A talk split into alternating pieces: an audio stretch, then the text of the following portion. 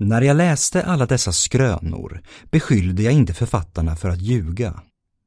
Jag inser att fiktion är en inbiten vana även hos de som kallar sig filosofer. Men det som förvånade mig mest var att dessa författare verkade tro att ingen skulle inse att det de skrivit var lögn. Därför vill också jag nu skriva något åt eftervärlden. Jag vill inte vara den enda författaren som inte får chansen att berätta skrönor. Jag har inga upplevelser som är värda att skriva ner, så istället vänder jag mig till fiktionen. En som dessutom är mycket mer trolig än de övrigas. Den enda sanningen är att jag ljuger och de som läser detta verk ska inte tro på någonting som står skrivet. Så lufta stugan och måla däcket för nu kör vi.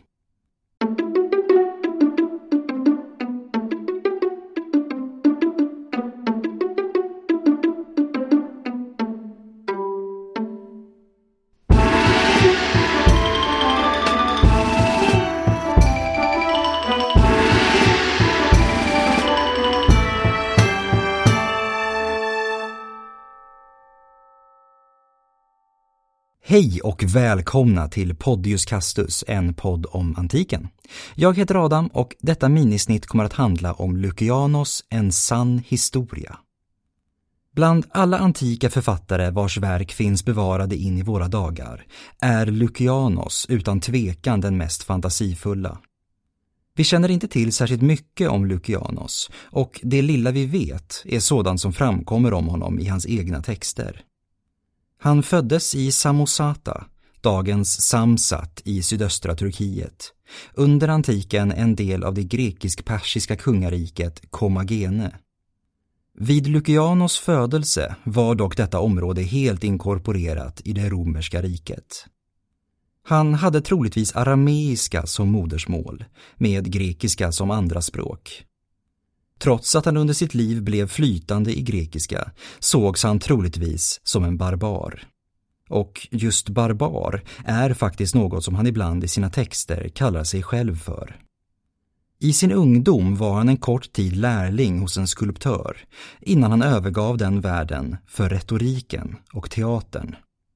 Han var först verksam i Jonien och sedan i Grekland, Italien och till och med i Gallien. Någon gång i 40-årsåldern övergav han sin publika karriär och började ägna sig åt sina så speciella verk. Denna sista del av hans liv har daterats till Marcus Aurelius regeringstid mellan år 161 och 180. Detta baserat på ledtrådar såsom omnämnanden av specifika händelser och personer i hans texter. Genom sin speciella stil uppfann Lukianos den komiska dialogen. Den grundar sig främst på tre distinkta grekiska traditioner. Den filosofiska dialogen, den cyniska litteraturen och den klassiska komedin. En sann historia, skriven på grekiska, består av två böcker och är det längsta av Lukianos verk. Den är också notoriskt svår att kategorisera enligt de traditionella grekiska genrerna.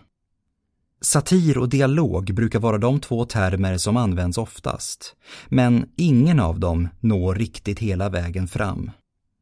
En sann historia är ett narrativ skrivet i första person. Det beskriver hur Lukianos begav sig ut på en fullständigt otrolig resa in i världar som någon knappt kunnat drömma om. Verket har en högst unik inledning, som vi fick höra lite från i början, där Lukianos vänder sig direkt till läsaren.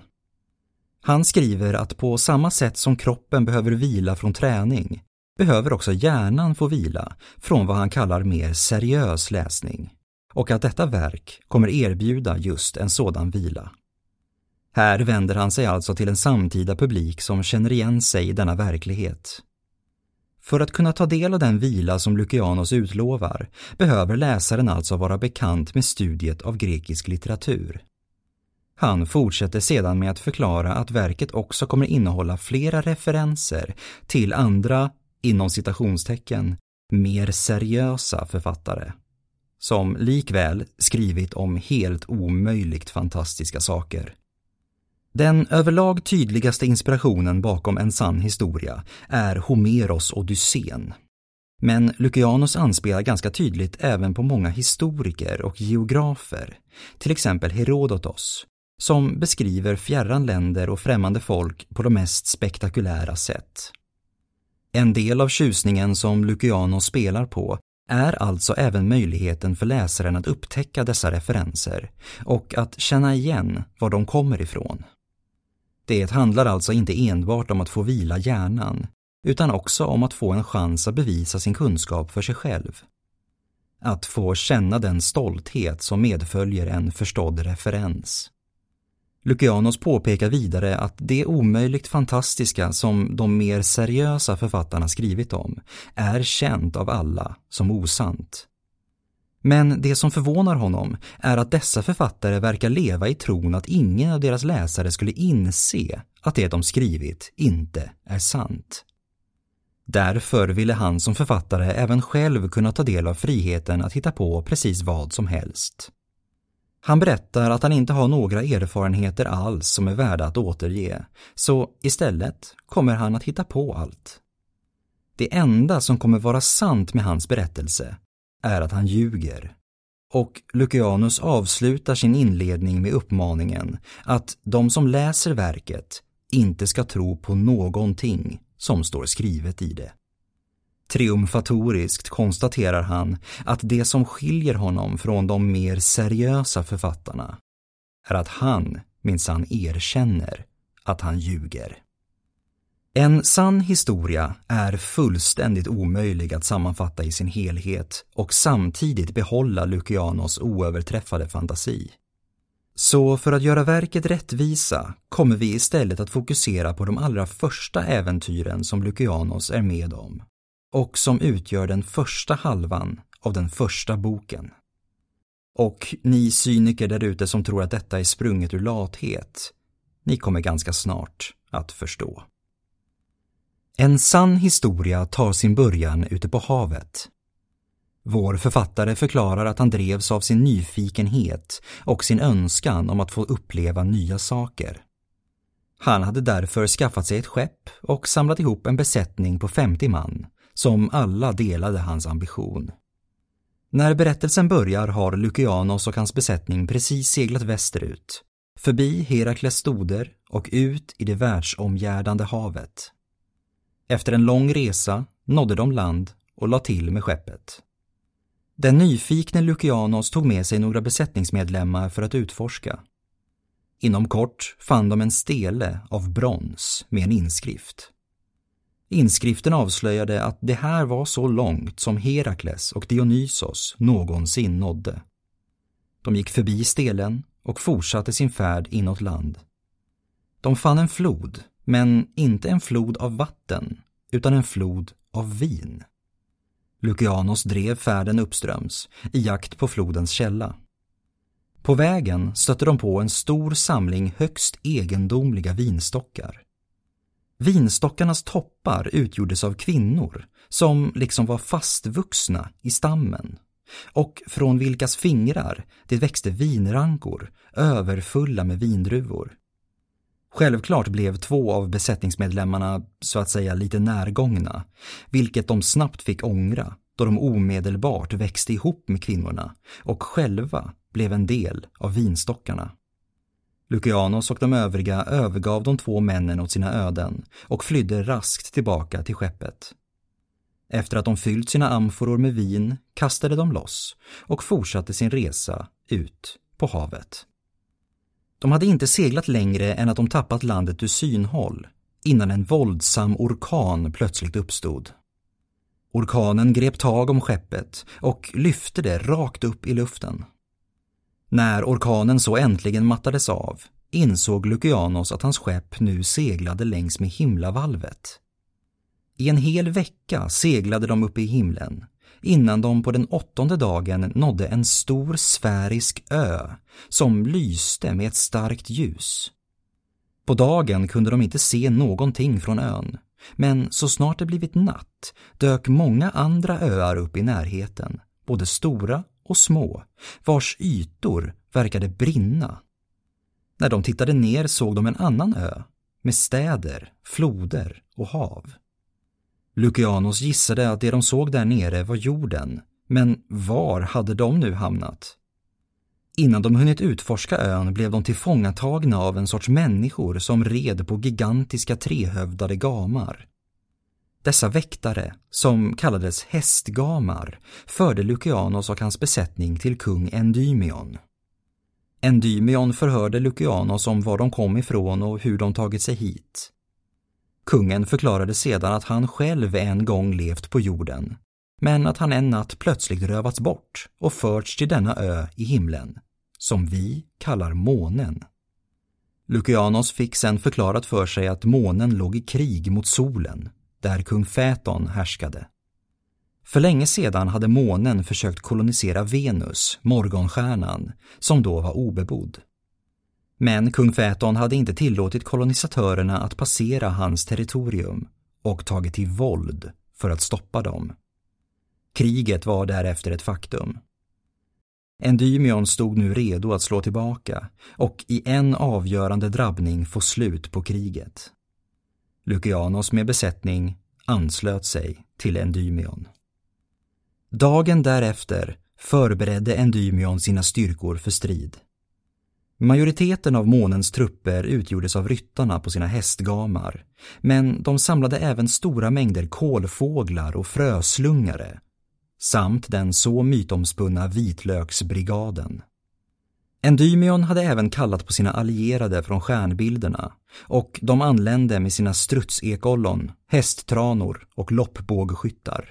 De senare elittrupper från Stora Björn. På kungens order började de gigantiska månspindlarna att väva ett nät i rymden mellan månen och Venus. Detta skulle bli slagfältet. I fjärran såg de nu hur kung Fäton började ställa upp solens trupper. De bestod främst av ryttare på gigantiska flygmyror, kallade hästmyror, av vilka de största mätte drygt 60 meter i längd. Fäton hade därutöver även luftmyggor, lufttravare och svampjägare till sitt förfogande. Från Sirius, hundstjärnan, kom allierade hundnötter, hundhövdade krigare som red på bevingade ekollon. Det ryktades att Fäton hade fler allierade, molnkentaurerna, som dock visade sig vara sena till striden. När båda sidor ställt upp sig på nätet lät trumpetåsnorna förkunna att striden kunde börja. Striden var hård, men månens hästgamar visade sig överlägsna och Endymions seger var inom räckhåll. När så plötsligt molnkentaurerna dök upp och Fäton samlade sina styrkor för ett motangrepp. Endymion tvingades retirera tillbaka till månen medan Lukianos togs till fånga och fördes till solen. På månen förberedde man sig nu för en belägring, men Fäton hade andra planer. Han lät bygga en hög mur mellan solen och månen, en mur som hindrade solens ljus från att nå fram, och månen täcktes av mörker. Endymion blev tvingad att sända en delegation till Fäton med erbjudandet att om muren revs så skulle månen betala tribut till solen och lova att aldrig mer gå i krig. Fäton accepterade erbjudandet och de undertecknade ett fredsavtal där de också kom överens om att tillsammans kolonisera Venus. Krigsfångar från vardera sida släpptes fria och så återvände Lucianos till månen. Väl tillbaka blev han erbjuden av Endymion att delta i expeditionen till Venus. Lucianos sa tack, men nej tack. Han ville återvända till jorden. Lukianos beskriver flera av de egenheter han observerat under sin vistelse på månen. Särskilt vad gäller månmänniskorna, kallade Selenitai. Först och främst finns det inga kvinnor på månen och alla Selenitai är män. Detta innebär att det också är männen som föder barn. De har dock ingen livmoder på det mer traditionella stället utan all magi sker istället i vaden och alla födslar görs genom kejsarsnitt. Själva befruktningen sker i närheten genom ett hål i baksidan på knät. Deras magar fungerar som påsar som de kan öppna och stänga och insidan är täckt av ett tjockt lager päls. Här kan månmänniskorna stoppa lite precis vad som helst. Men påsen är särskild till för att de nyfödda ska kunna hålla sig varma. Lucianos huvud skulle ha exploderat om han någonsin fick se en känguru. När månmänniskorna blir gamla dör de inte, utan de går helt enkelt bara upp i rök, upplösta i luften. Rök är för övrigt också det de oftast äter. Matlagningen går till på så sätt att de först tänder en brasa och sen rostar mångrodor över den. Dessa grodor flyger fram genom luften precis överallt på månen. Det är den här grodröken som månmänniskorna sen sitter och äter. Deras snor är honung och deras svett är mjölk. Svettmjölken gör de också ost av, som de sen äter med honungssnoret. På månen är hårlöshet det högsta skönhetsidealet och månmänniskorna avskyr långt hår. Men strax ovanför deras knän växer de skägg. De har inga tår på fötterna, utan fötterna utgörs bara av två stumpar. De har också alla långa svansar av flera lager kolblad, som Lucianus anmärker aldrig går av, trots det något sköra materialet. På tal om skört material bär de rikare invånarna kläder av finaste glas, medan de fattigare bär kläder av vävd brons. Som om det inte räckte kan månmänniskorna också plocka ut sina ögon och förvara dem på ett säkert ställe när de inte används. Lucianus påpekar dock att självklart finns det de som tappar bort sina ögon och måste låna från någon annan. Som tur är finns det de, främst rika, som har stora samlingar av ögon. I kungens palats fanns det även en enorm spegel som hängde över ett utrymme som liknade en torrlagd brunn. Om man ställde sig i brunnen kunde man höra allt som sades på jorden nedanför. Och om man tittade upp i spegeln kunde man också se allt som hände. Kung Endymion hade ett hemmabiosystem innan det var coolt. Det var lite om månen och det hade nu blivit dags för Lucianos att åka hem. Med en eskort av tusen hästgamar började de segla genom rymden. De färdades förbi Venus, där de såg hur koloniseringen var i full gång, och de passerade även solen. De seglade genom natten och började stadigt att sjunka genom luften. Till slut, efter flera dagar, hade de så äntligen vatten under sig. De hade återvänt till jorden. Men Lucianos äventyr hade bara börjat.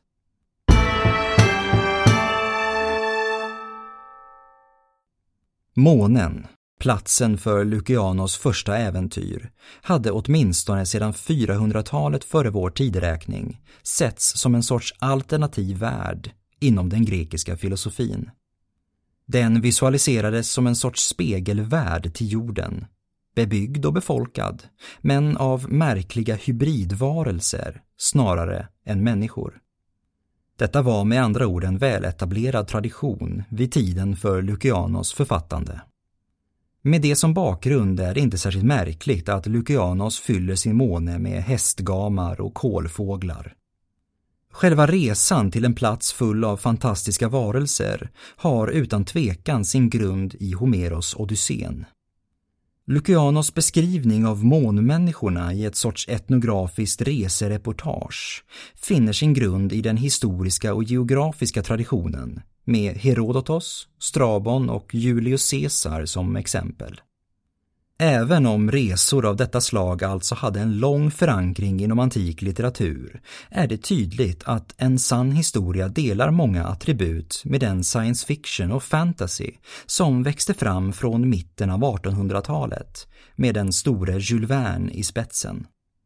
Detta är egentligen inte särskilt märkligt. En sann historia och traditionen den tillhör låg med största sannolikhet till stor grund för våra moderna genrer av fiktiva berättelser. Detta gör att en sann historia i mångt och mycket även går att betrakta som världshistoriens första kända sci-fi eller fantasyverk, beroende på hur man väljer att definiera det.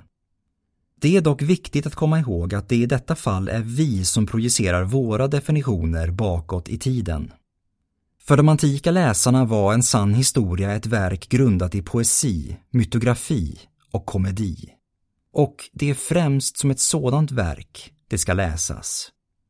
Men tro inte på någonting.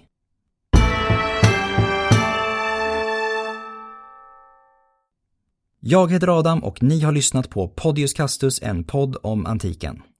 Följ oss gärna på Facebook och Instagram och vill ni komma i kontakt med oss kan ni även göra det på podiuscastus@gmail.com.